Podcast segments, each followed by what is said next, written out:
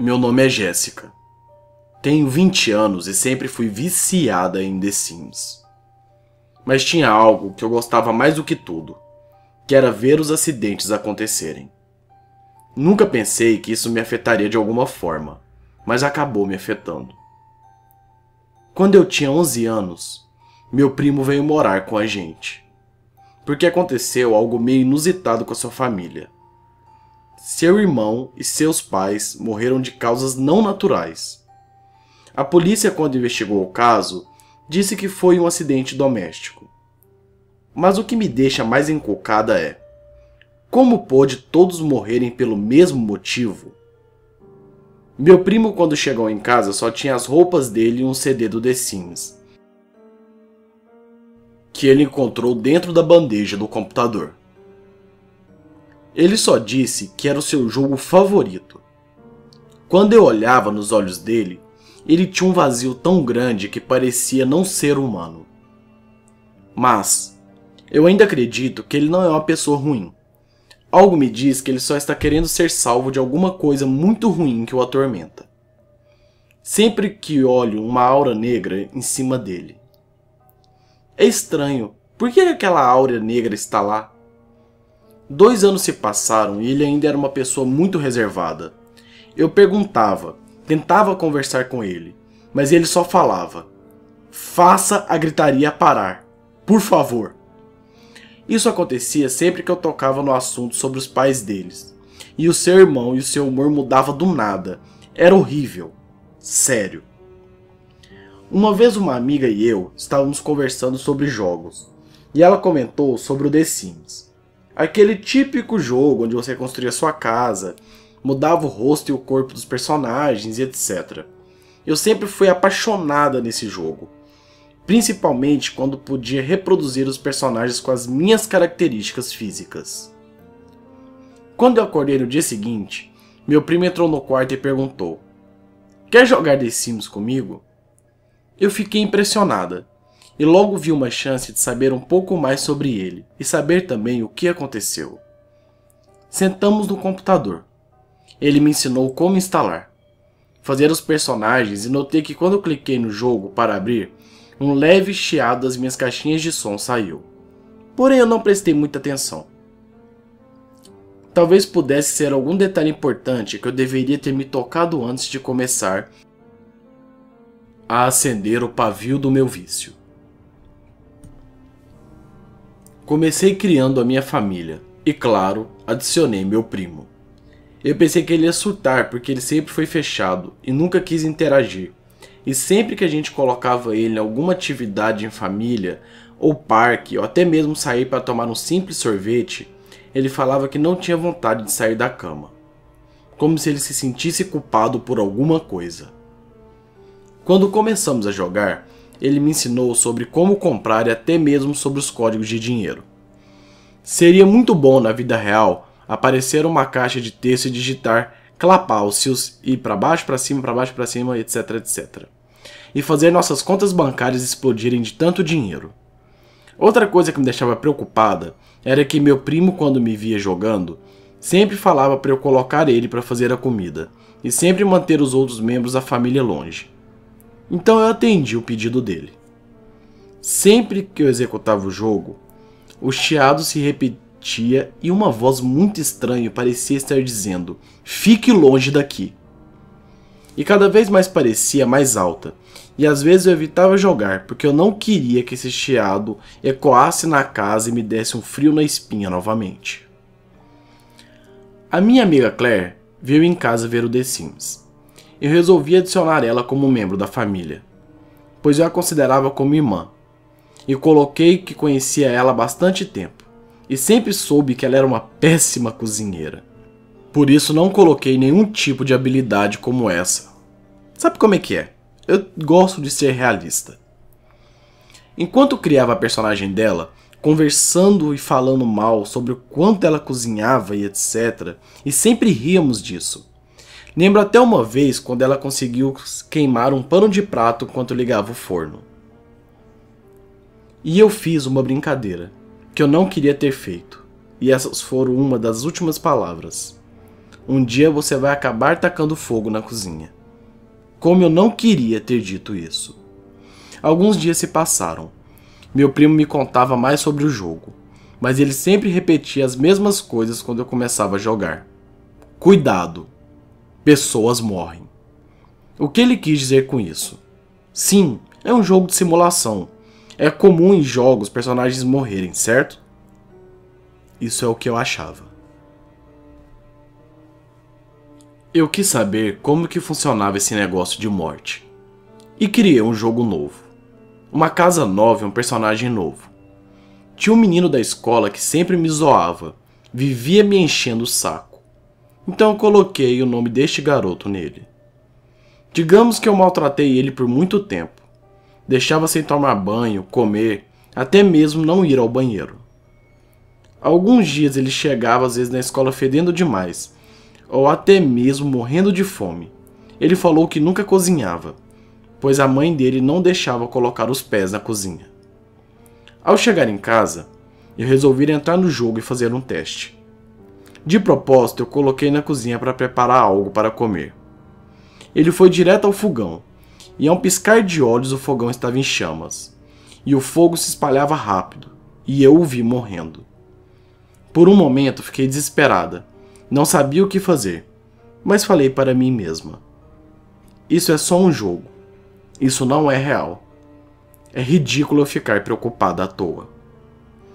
Quando de repente a morte apareceu para levar a alma dele. Ela não fez como em todos os jogos, levou e foi embora.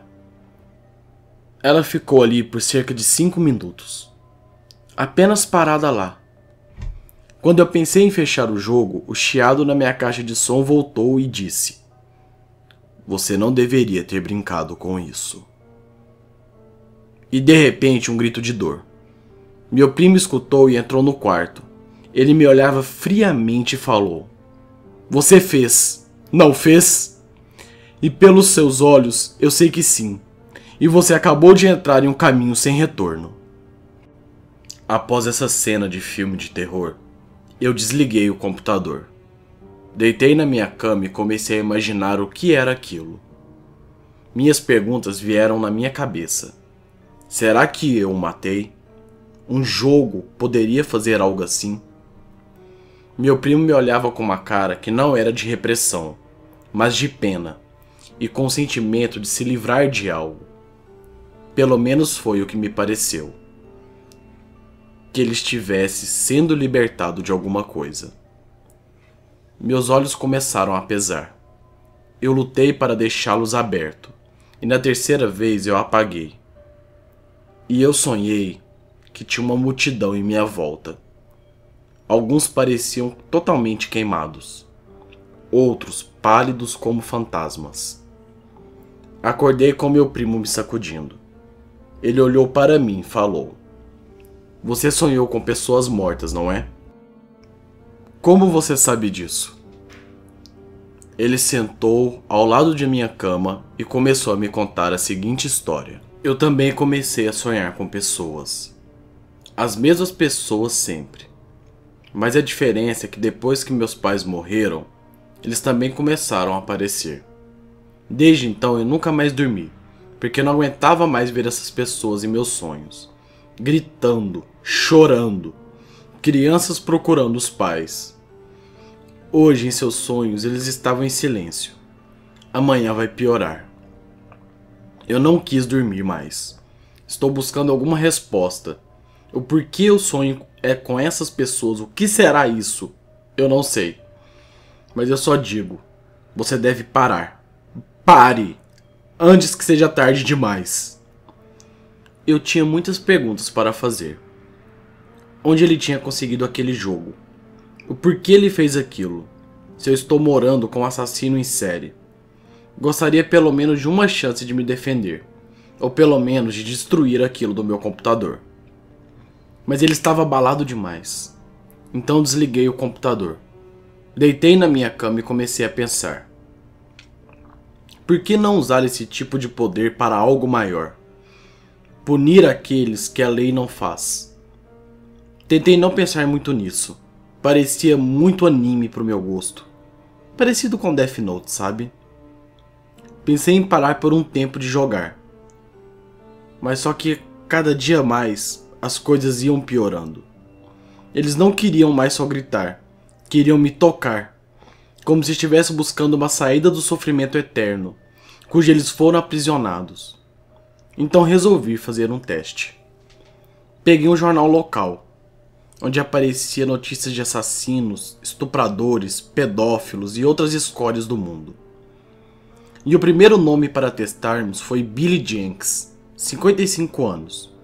Ele foi acusado de matar duas pessoas e ainda estuprar a esposa de uma das vítimas. Ele saiu da prisão em menos de dois meses, porque era amigo de um político da cidade. Ele atualmente trabalha para o prefeito como secretário. E aí você me pergunta: como um verme desses consegue um cargo assim? Puxei minha cadeira, sentei no computador e automaticamente o jogo se iniciou. Eu não cliquei em nada.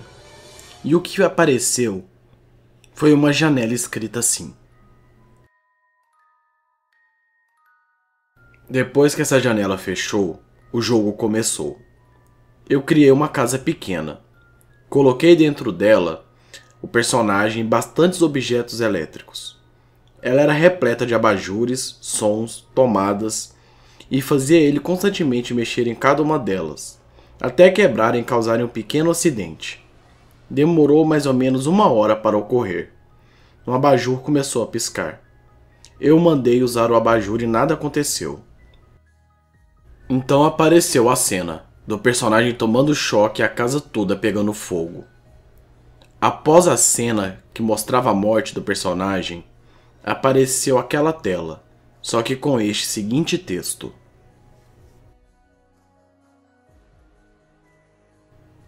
Dois meses se passaram, desde que eu matei o primeiro criminoso. Agora, a minha vida era isso. Eu e meu primo fazíamos sem questionar um ao outro. Matávamos todos os criminosos que ficavam impunes, de diversas formas diferentes, através do jogo. Eu não me importava. Eu só gostaria e amava ver todo o sofrimento daquelas pessoas. Eu quero viver em um mundo onde não precise mais ver injustiça, mesmo que neste mundo eu tenha que viver sozinha. Todos os dias limpávamos um por um cada criminoso escondido. E ele aparecia, morto, do nada. Devo admitir que as coisas para mim não estavam sendo mais normais. Cada morte que acontecia, uma nova mancha em meu pescoço aparecia. Era algo estranho. Eu senti um peso durante a noite nos sonhos, e sempre sonhava com alguém apertando meu pescoço, me deixando sem respirar e até mesmo me impedindo de virar para trás. Contei isso para o meu primo. Ele disse que isso nunca havia acontecido com ele. Naquele dia, eu decidi dar um fim nisso. Antes de tentar retirar meu computador, ouvi novamente o mesmo grito: Não desligue! Meu primo estava com o olhar morto e de boca aberta, como se estivesse preparado para me engolir. Não dei atenção, arranquei meu computador com todas as minhas forças. Tirei todos os cabos, tomadas e até mesmo CD. Levei para o meu quintal. Meu pai guardava um galão de gasolina para caso houvesse alguma emergência a gente ligasse o gerador. Quando eu voltei com o galão de gasolina, meu primo estava na frente do computador com os braços abertos e gritou: Você não pode acabar com isso. Eu não criei isso tudo para uma fedelha maldita queimar e acabar com todo o meu trabalho. Você não vê nós podemos limpar o mundo inteiro com isso. E a única coisa que iria custar era sua vida. Por isso essas marcas no pescoço. Pense comigo. Acabar com toda a escória do universo somente em troca da vida de uma pessoa inocente? Neste exato momento eu descobri. Ele estava usando a sua família para matar pessoas. Por isso, toda a família dele morreu. Eu senti o meu pescoço sendo apertado. Eu resisti Empurrei meu primo no chão e joguei gasolina no computador e nele. Enquanto ele ardia no fogo, eu respondi. Eu nunca me importei com o que eu matava. Sim, eles eram uma escória. E antes de eu morrer, o que você fará? Você buscará outro inocente para usar? Continuará tudo a mesma coisa? Só que não. Eu irei parar com isso agora. Fiquei feliz naquele momento por ser uma fumante. Atirei meu isqueiro no computador e fiz os dois queimarem. Não senti nenhum tipo de pena, porque acreditei que fiz a coisa certa. Uma vizinha assistiu tudo e chamou a polícia. Fui encaminhada para um reformatório, porque eu ainda era menor de idade. Mas aos 18 anos acabei sendo encaminhada para uma prisão. E é onde estou hoje. Acredito que ninguém vai encontrar essa história depois que eu me matar. Minhas palavras finais sobre isso? Eu não me arrependo de nada.